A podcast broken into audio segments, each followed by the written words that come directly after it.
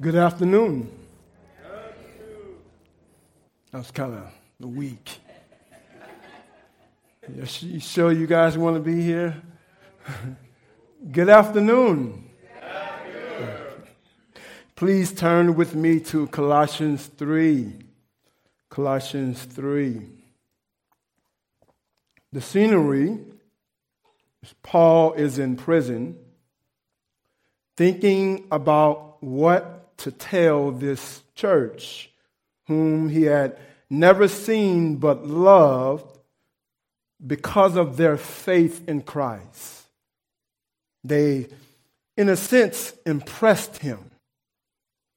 And you ever felt like that before, even though you haven't really known a person for a long time, but the more time you spend with them, they impress you in some way.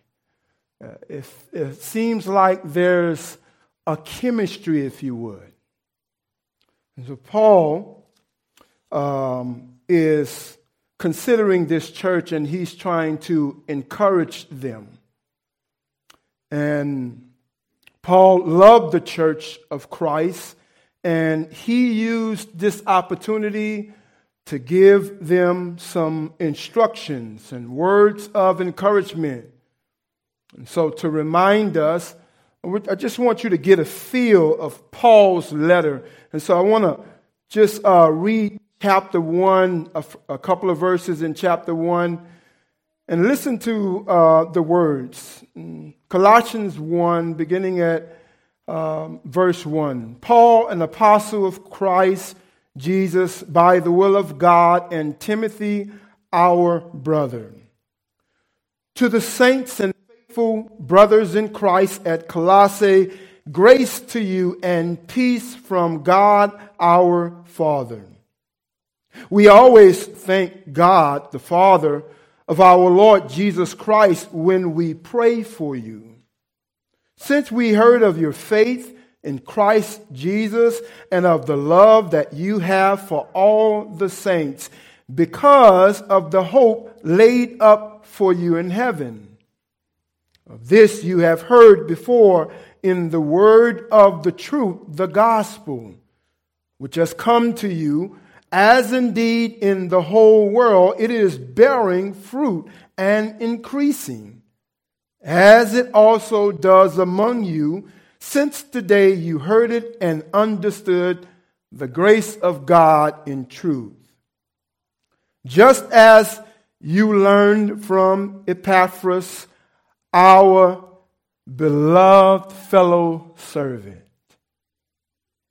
He is a faithful minister of Christ on your behalf and has made known to us your love in the Spirit.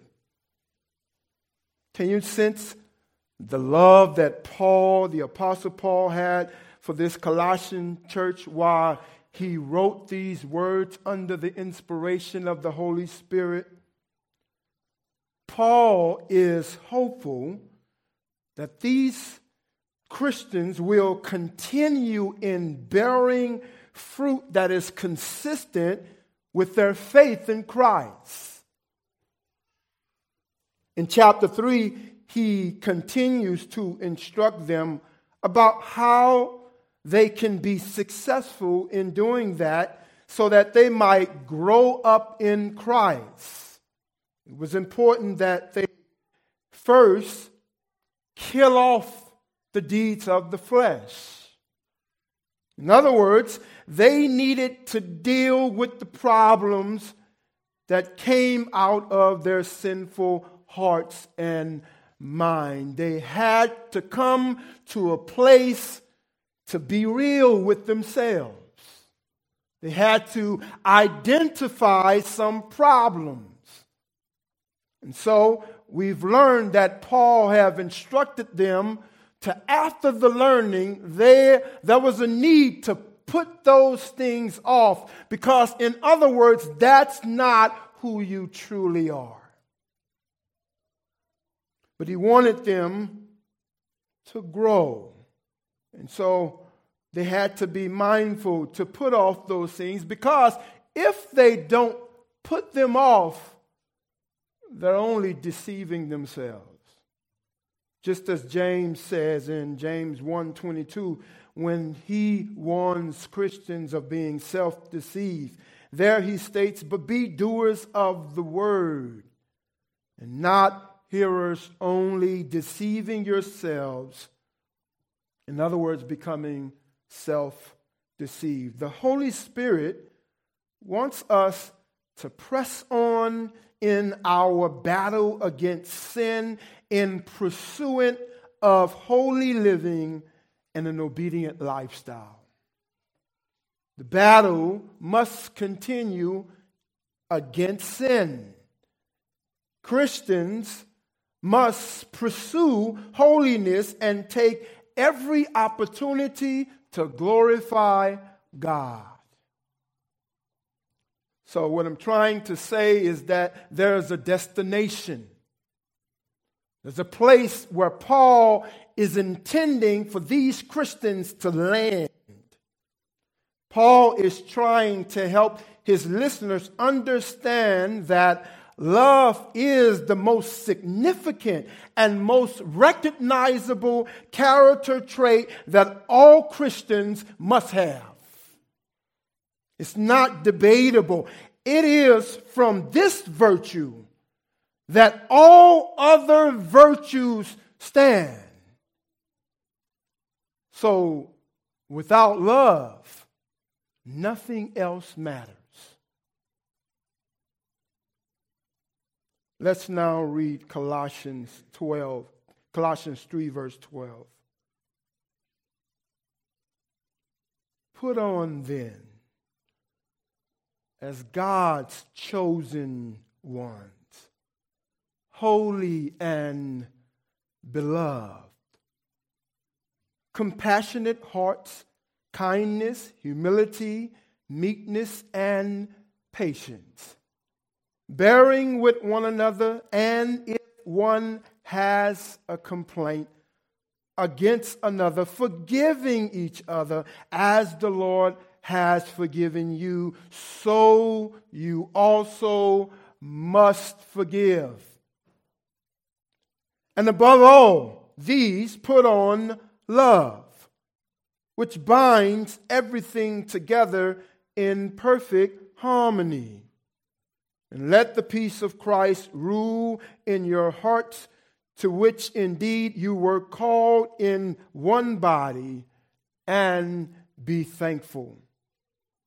Let the word of Christ dwell in you richly, teaching and admonishing one another in all wisdom, singing psalms and hymns and spiritual songs with thankfulness in your hearts to God.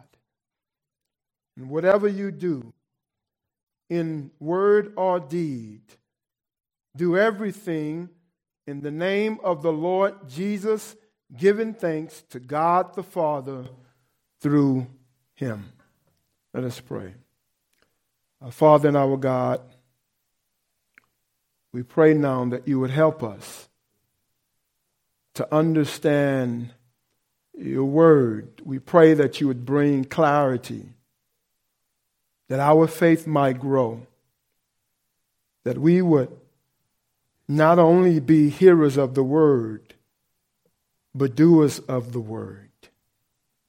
And we pray that by the lifestyle we live, it would prove who we are in Christ. Lord, we pray that you would help us to identify areas of weakness, that we might deal with them and be honest with ourselves. In areas, Lord, we don't feel good about.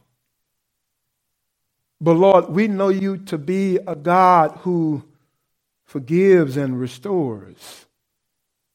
You're a God of love.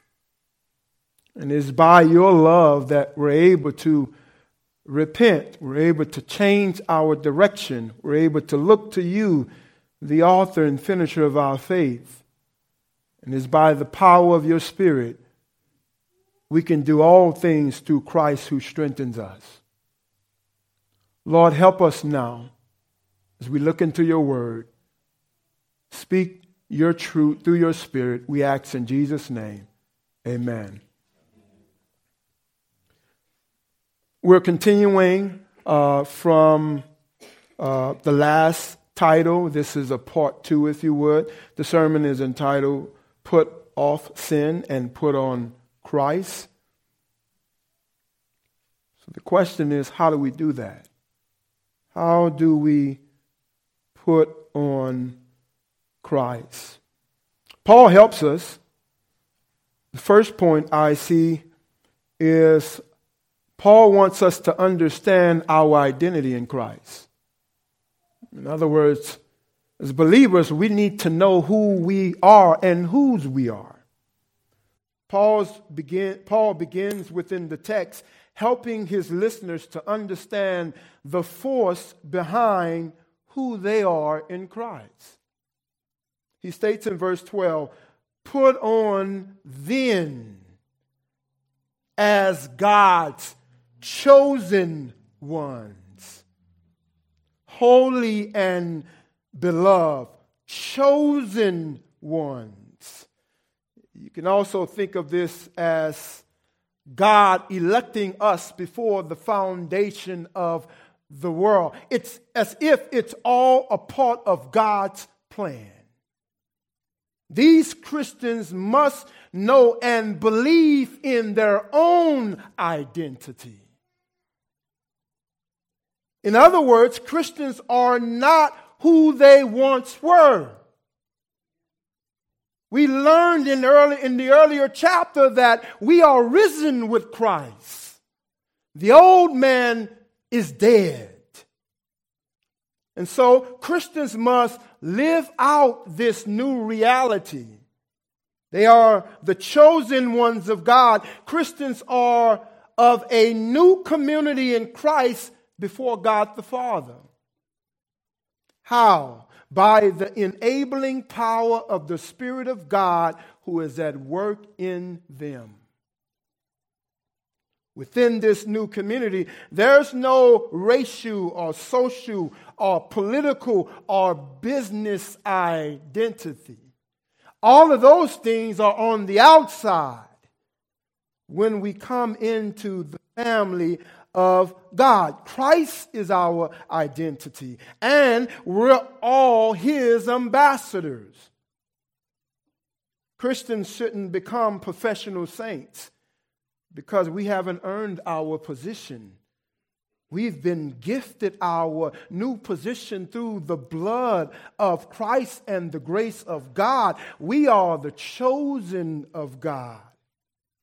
He forms the church to be a peculiar people, unlike the world. The bride of Christ must put off her old practices and instead put on her new self. Listen again to the previous verse right before today's text in verse 9. Do not lie to one another Seeing that you have put off the old self with its practices and have put on the new self, which is being renewed in knowledge after the image of its creator. Here there is not Greek and Jew, circumcised and uncircumcised, barbarian, Scythian, slave, free, but Christ is all and in all. Do you know who you are in Christ? According to Paul, by the way of the Spirit, Christians, according to verse 12, are the chosen of God, and we are duty bound to put off the old man and put on Christ. So that reminds us that we're not to live out of natural inclination. God is calling us up. He's calling us to live according to a higher standing. And it's not by our own strength, is by way of his enabling power through his spirit. And so he commands us to live by higher standards that are not of this world.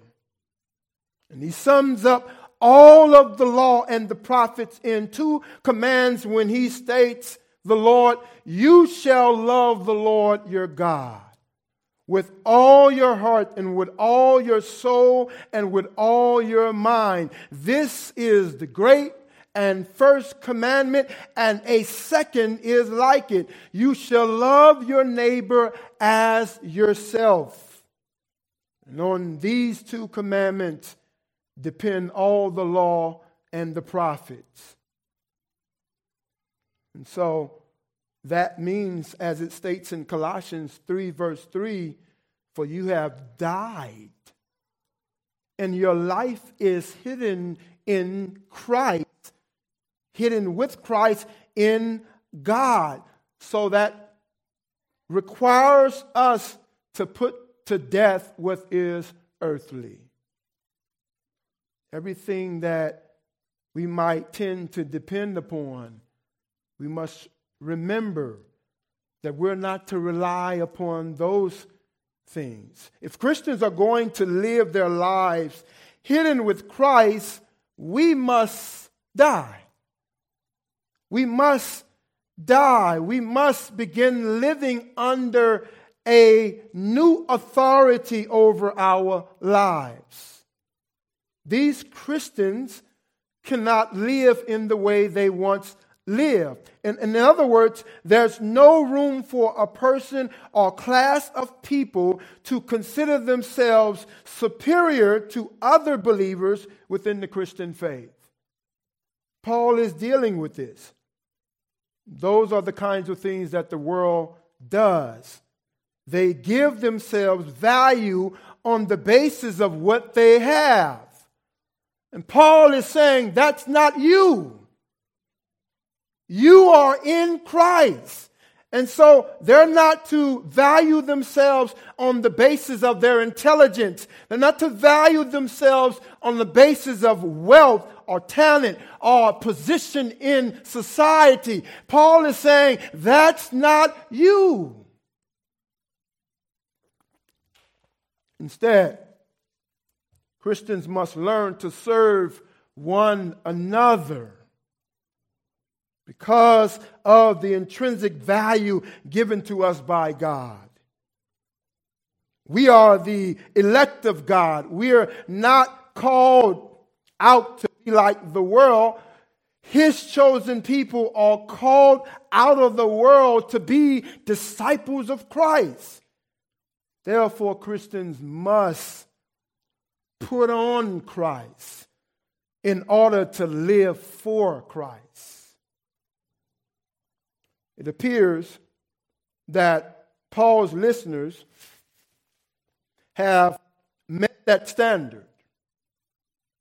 And this is why Paul is now encouraging them to live godly lifestyles. They've already accepted Christ as Lord and as Savior. Now they are getting instructions on what to do and how to live. And so Paul addressed them in that way. He says, Put on them as God's chosen ones, holy and beloved.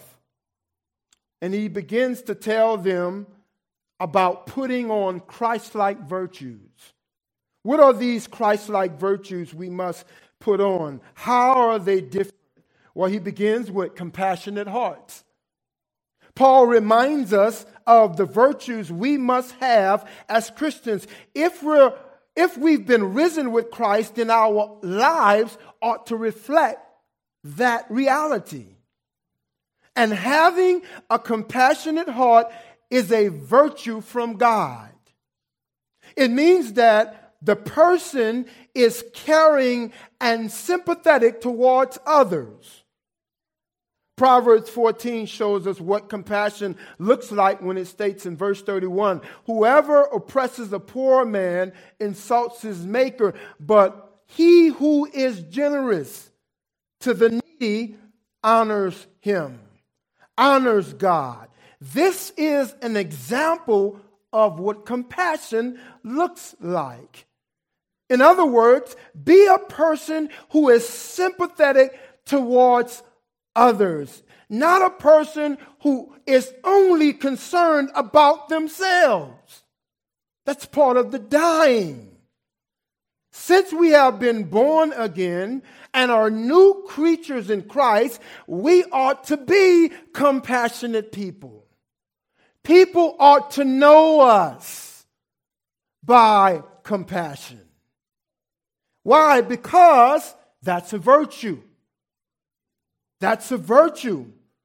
This requires a certain tenderness about us that extends to others and is shown forth as acts of mercy.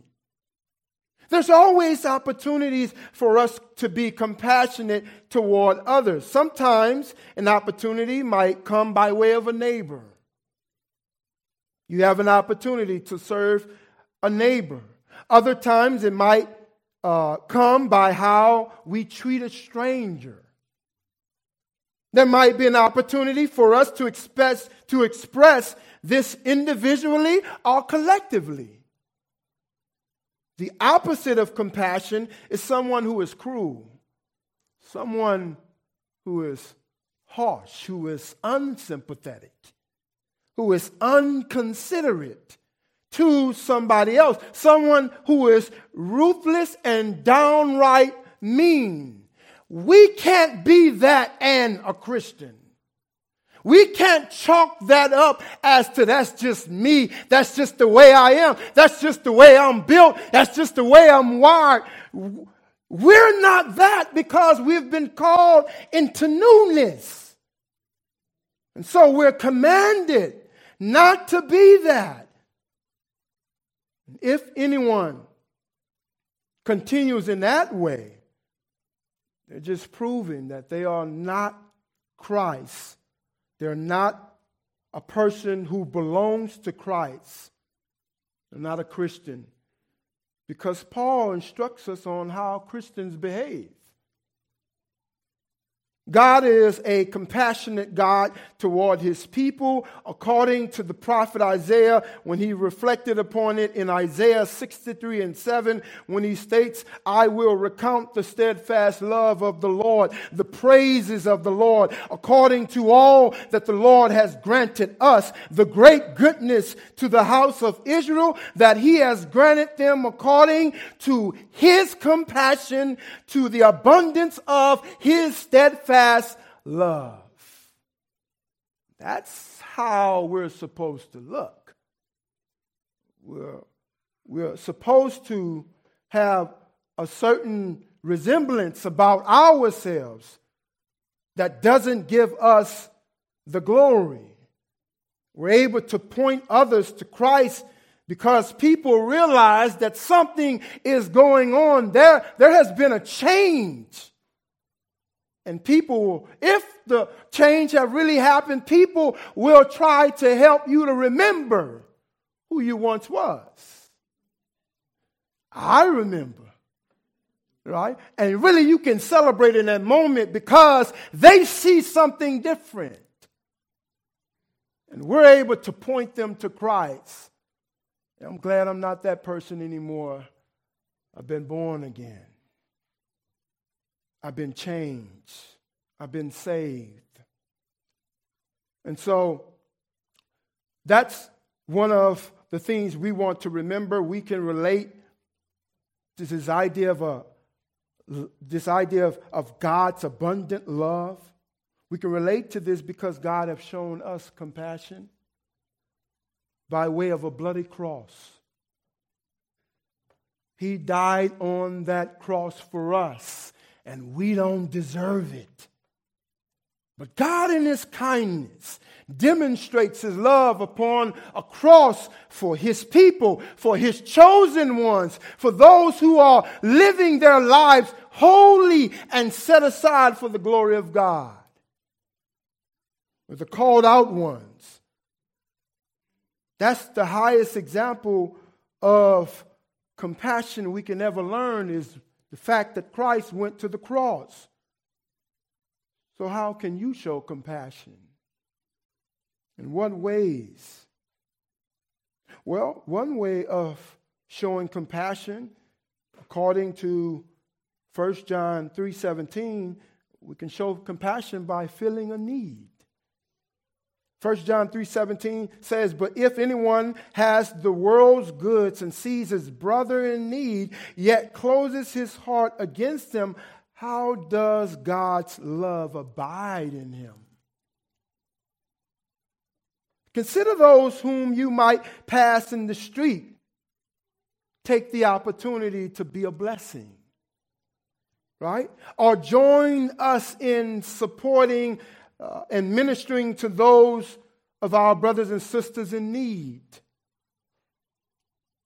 The next virtue we must put on is kindness.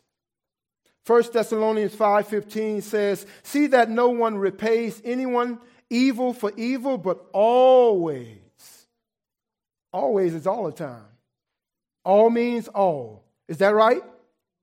Always seek to do good to one another and everyone. That's the command. To one another, the body of Christ, and to everyone. I told you the, the standard is high. It's a high calling to be in Christ. But, but we see evidences of this within the scriptures, right? God did not give us what we deserve. He gave us what we don't deserve. And that He loved us. And that He died for us.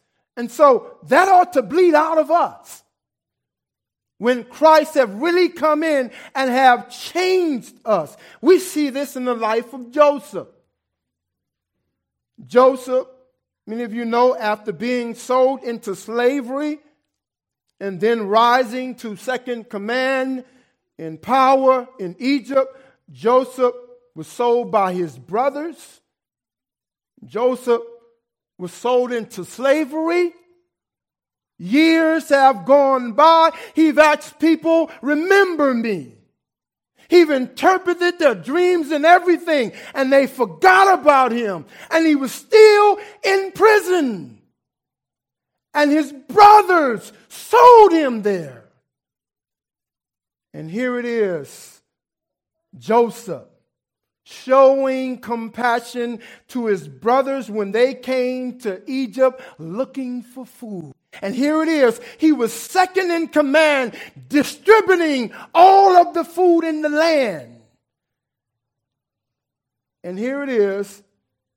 Joseph is able to show his brothers compassion. Joseph, when they came to Egypt looking for food, he gave them the best. He gave them the best. And not only that, he relieved them. He forgave them. He said, You meant it for evil, but God meant it for good. Are we able to come alongside of that and say, that's who we are? If not, repent. Change your direction. That's what we want to do. If that's not enough in the book of Acts, in the ninth chapter, Dorcas is known as a woman who cares for widows and providing clothing for the poor. She was very much loved in Joppa. And when she became very ill and died, the townspeople said, We got to do something. What, uh, what, you remember that guy, Peter? He's supposed to be the man of God. We need to go call him so that he can help us. And Peter went to her and took Dorcas by the hand and brought her back from the dead. Dorcas is a great example for Christians today of how we ought to treat others.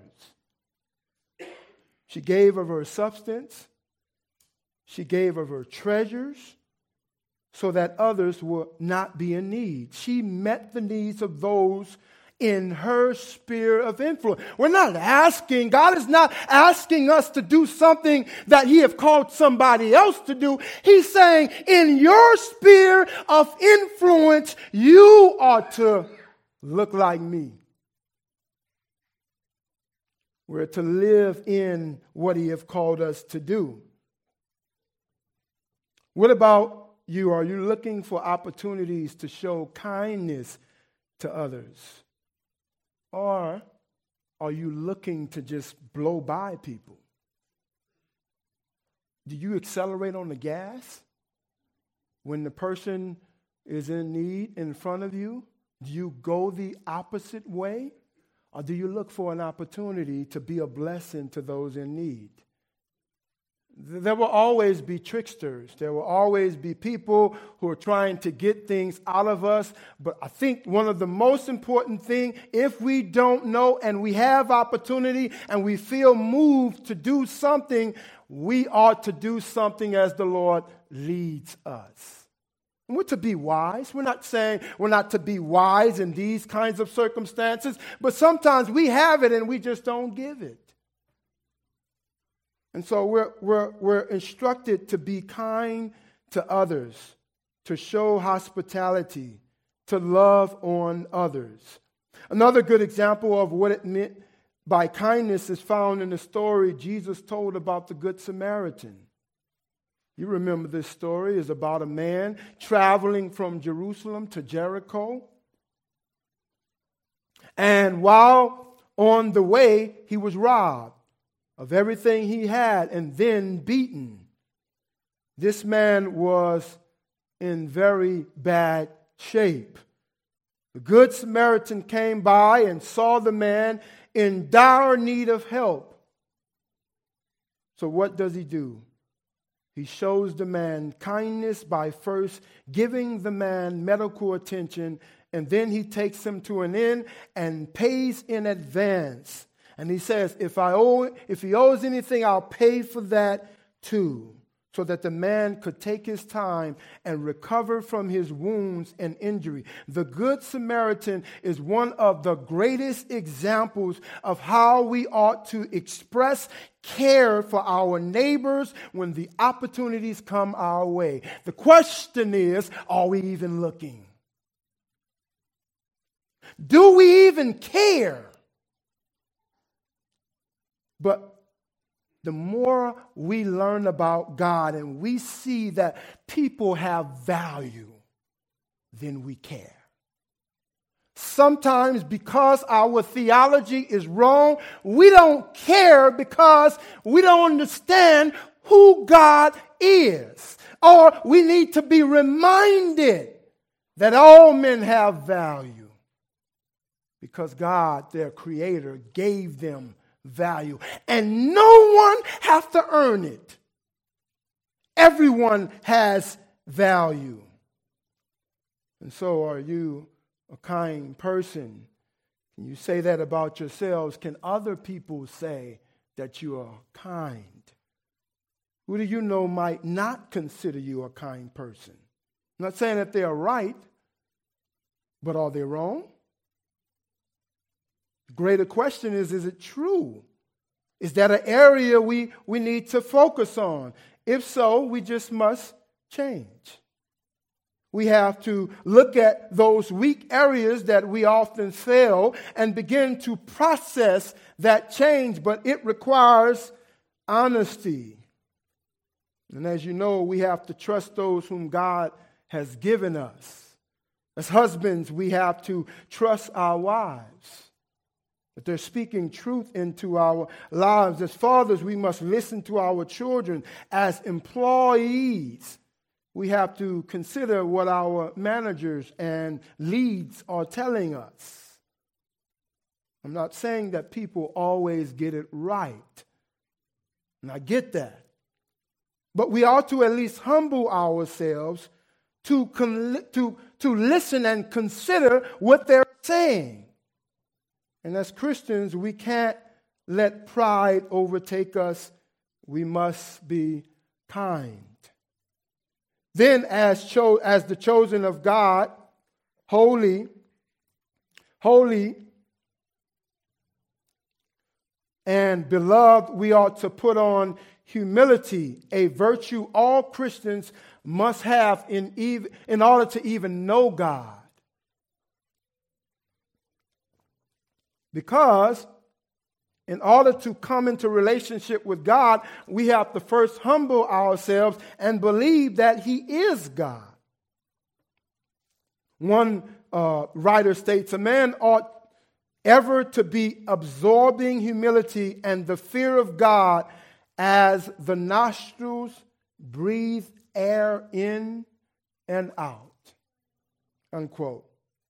And this is true. In other words, humility is a necessary virtue that all Christians must have. In order to fully obey God, we must demonstrate and express an attitude of lowliness and obedience before the Creator. Listen to what the Spirit teaches in James 4 and 2. You desire and you do not have, so you murder. You covet and cannot obtain, so you fight and quarrel. You do not have because you do not ask God. So we can see what happens when we're not depending upon God, but we are allowing ourselves to move from natural inclination, natural responses. But this is not who we are. We are the chosen of God, and we must humble ourselves. In 1 Peter 3 and 8, it states, Finally, all of you have unity of mind, sympathy, brotherly love, a tender heart, and a humble mind. God commands humility, but he also exalts the humble person. As the chosen of God, we should always seek to be humble. How else could we ever be restored? How else could we return to God? How else could we repent and be restored again and again? We must humble ourselves. Another writer states, as a ship cannot be built without nails, a man cannot be saved without humility. Unquote.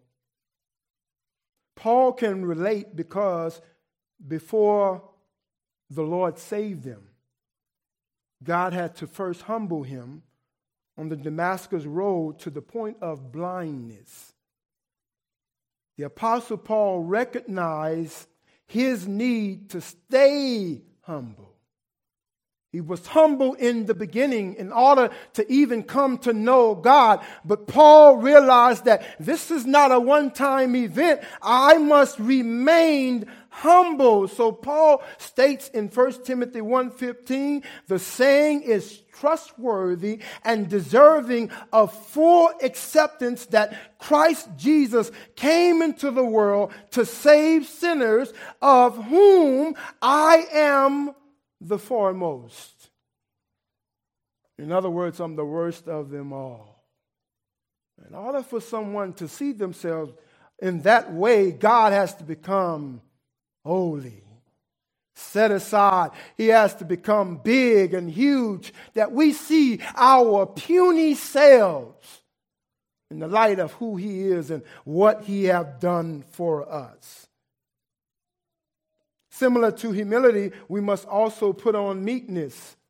Meekness is defined as an attitude of humble, submissive, and expectant trust in God, and loving, patient, and gentle attitude toward others. The question is are we known to be meek? Now, meekness is not weakness. That's stinky thinking. But Jesus states in Matthew 5 5, Blessed are the meek, for they shall inherit the earth. In prayers, we must have the right attitude and meekness so that we might seek God rightly and seek His grace. Meekness is about our attitude. And meekness is an attribute for being wise as well. In James 3 and 13, it says, Who is wise and understanding among you? By his good conduct, let him show his works in the meekness of wisdom. So, Paul is just reminding us of this reality that ought to be amongst Christians. He's addressing the church. This is how the church ought to be operating in meekness, in humility. According to the scriptures in Numbers 12, verse 3, we see the same idea with one of God's servants. There it says, Now the man Moses, watch this, was a very meek, this is interesting, more than all people who were on the face of the earth.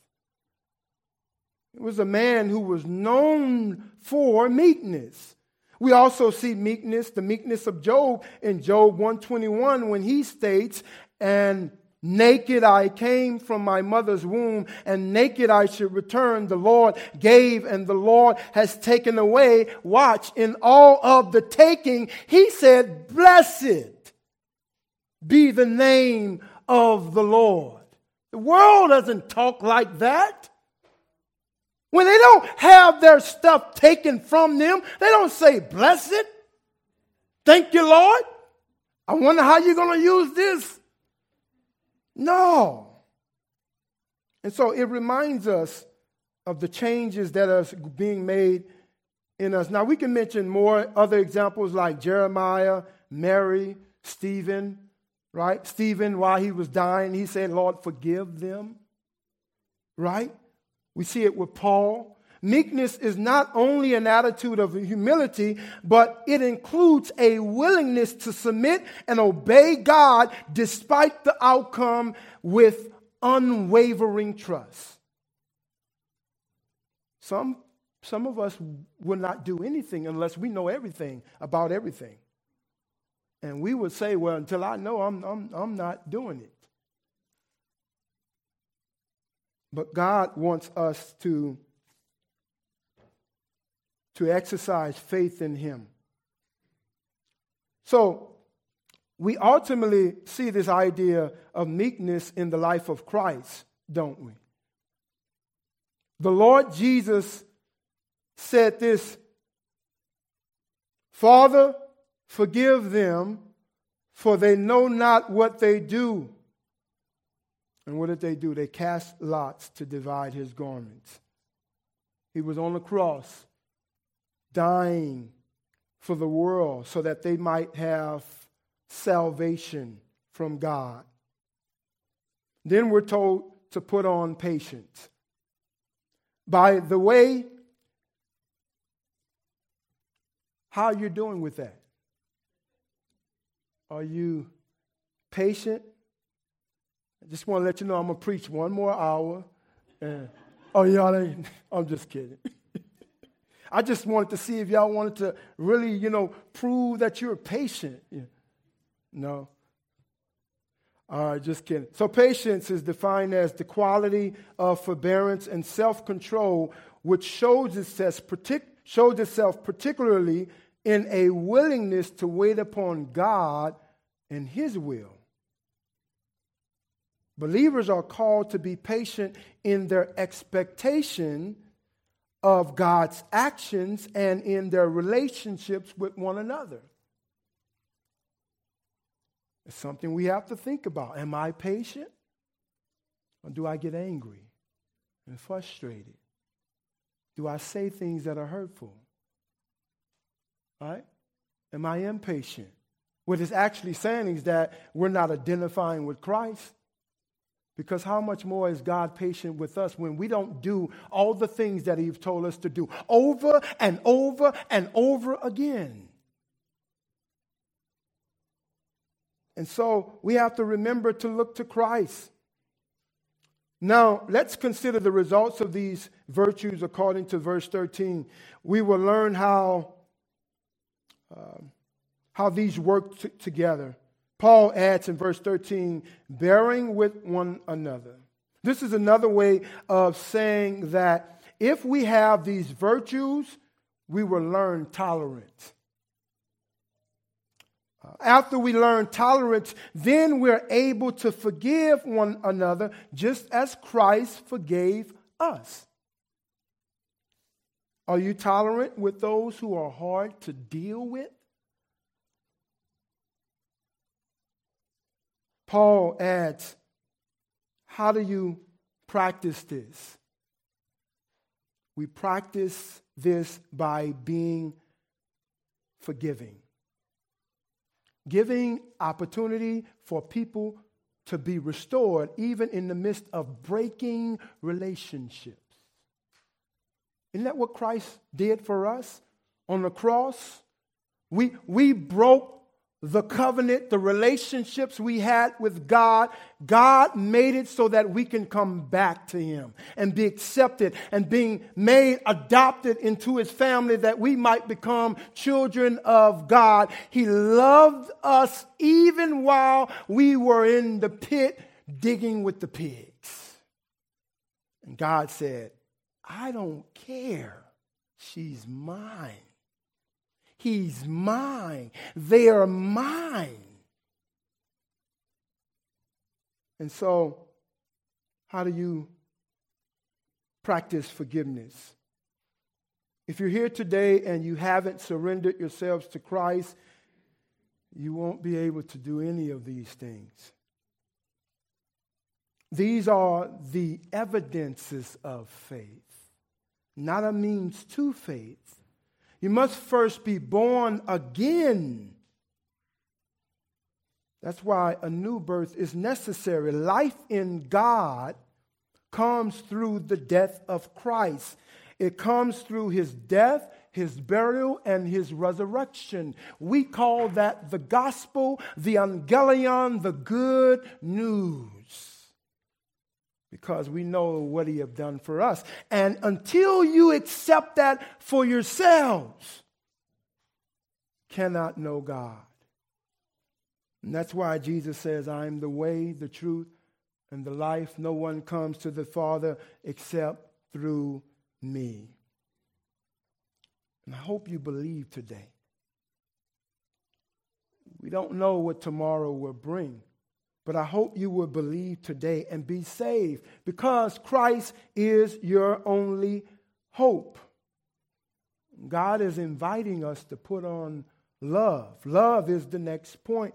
Love is what we need in order to have everything working together. Verse 14, and above all these, put on love, which binds everything together in perfect harmony. Love is the chain that moves and turns the wheels of Christian virtue. Without love, the chain is broken and we are going nowhere. Every virtue depends on love. We are only deceiving ourselves, which is the very thing James warned us not to do. If we're not operating out of love, and loving one another. Love is like the outer garment that brings the whole outfit together. You know, a lot of you ladies can relate to that uh, with clothing. Everything got to work together. It, that, that, that doesn't go together. You can't put that shirt with that. You know, uh, our wives helps us and they correct us and it gets us on point. And Paul is saying love is like that, that it, it helps to work everything together. And if we're not operating out of love, we're deceiving ourselves. So, what is the peace of Christ and how do we let it rule? Letting the peace of Christ rule. Verse 15, and let the peace of Christ rule in your hearts, to which indeed you were called into one body, and be thankful. Uh, there must be peace in the body of Christ. We can't be the church of Christ without peace. That's a part of our identity. That's who we are. We, we've come under the one who is called the peacemaker. That's part of our identity. And so we see this in Paul's final instructions to the Thessalonians in chapter 5, beginning at verse 12, when he states, We ask you, brothers, to respect those who labor among you and over you in the Lord and admonish you, and to esteem them very highly in love because of their work. Be at peace among yourselves. And we urge you, brothers, admonish the idle, encourage the faint hearted, help the weak, be patient with them all. See that no one repays evil, anyone evil for evil, but always seek to do good to one another and to everyone. Rejoice always. Pray without ceasing. Give thanks in all circumstances, for this is the will of God in Christ Jesus for you. Do not quench the spirit. Do not despise prophecy, but test everything. Hold fast to what is good. Abstain from, e- from every form of evil. Now, may the God of peace himself sanctify you completely and may your whole spirit and soul and body be kept blameless at the coming of our Lord Jesus Christ. He who calls you is faithful, and he will surely do it. Now it becomes more of a belief and a trusting in God that when things don't feel favorable to me, when things doesn't feel good, when I've been hurt, we're able to remember that he who calls us is faithful and he will surely do it. And lastly, letting the word of Christ reign. In verse 16, Paul states to the church, let the word of Christ dwell in you richly, richly, teaching and admonishing one another in all wisdom, singing psalms and hymns and spiritual songs with thankfulness in your hearts to God. So, since we are the church of Christ, we must live under the word of Christ. Because we are the church of Christ, we must live under the word of Christ, allowing the word of Christ to dwell in us richly. And lastly, doing everything in the precious name of Christ. And whatever you do in word or deed, do everything in the name of the Lord Jesus Christ. As if Paul said, just in case I missed anything. He covers everything and whatever, right? Do everything. In other words, our intentions and actions ought to develop out of a desire to not be right, right? But a desire to please and honor God. Whatever it is, it must begin with Christ as the foundation and the motivation to why we're doing what we're doing. And so, why and how should we regularly give thanks to the Father? That's the last statement. Giving thanks to God the Father through him. Jesus taught us how to glorify God. This was a main mission in saving sinners. This was his mission. It was to bring glory to the Father. And as disciples of Christ, children of the Most High God, we ought to glorify him too. I'm going to close with this. Someone stated, one of the preachers of the early church uh, said, If you wish to receive, first give. I quote, Do you wish to receive kindness? Be kind to another. Do you wish to receive mercy? Show mercy to your neighbor.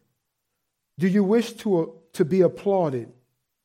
Applaud another. Do you wish to be beloved? Exercise love. Do you wish to enjoy the first rank? First concede that place to another. Become yourself the judge and yourself the lawgiver of your own life, unquote. Nothing that we have been asked to do can be accomplished on our own through the flesh. And this is spiritual warfare. We are in a battle. Therefore, we must depend upon God in order for us to exercise all of these virtues that are binded, that are chained together in love. Our Father and our God, we thank you for your word. We pray that you would help us to apply uh, your word in a way that brings glory and honor to your name. We ask all these prayers in Jesus' name. Amen.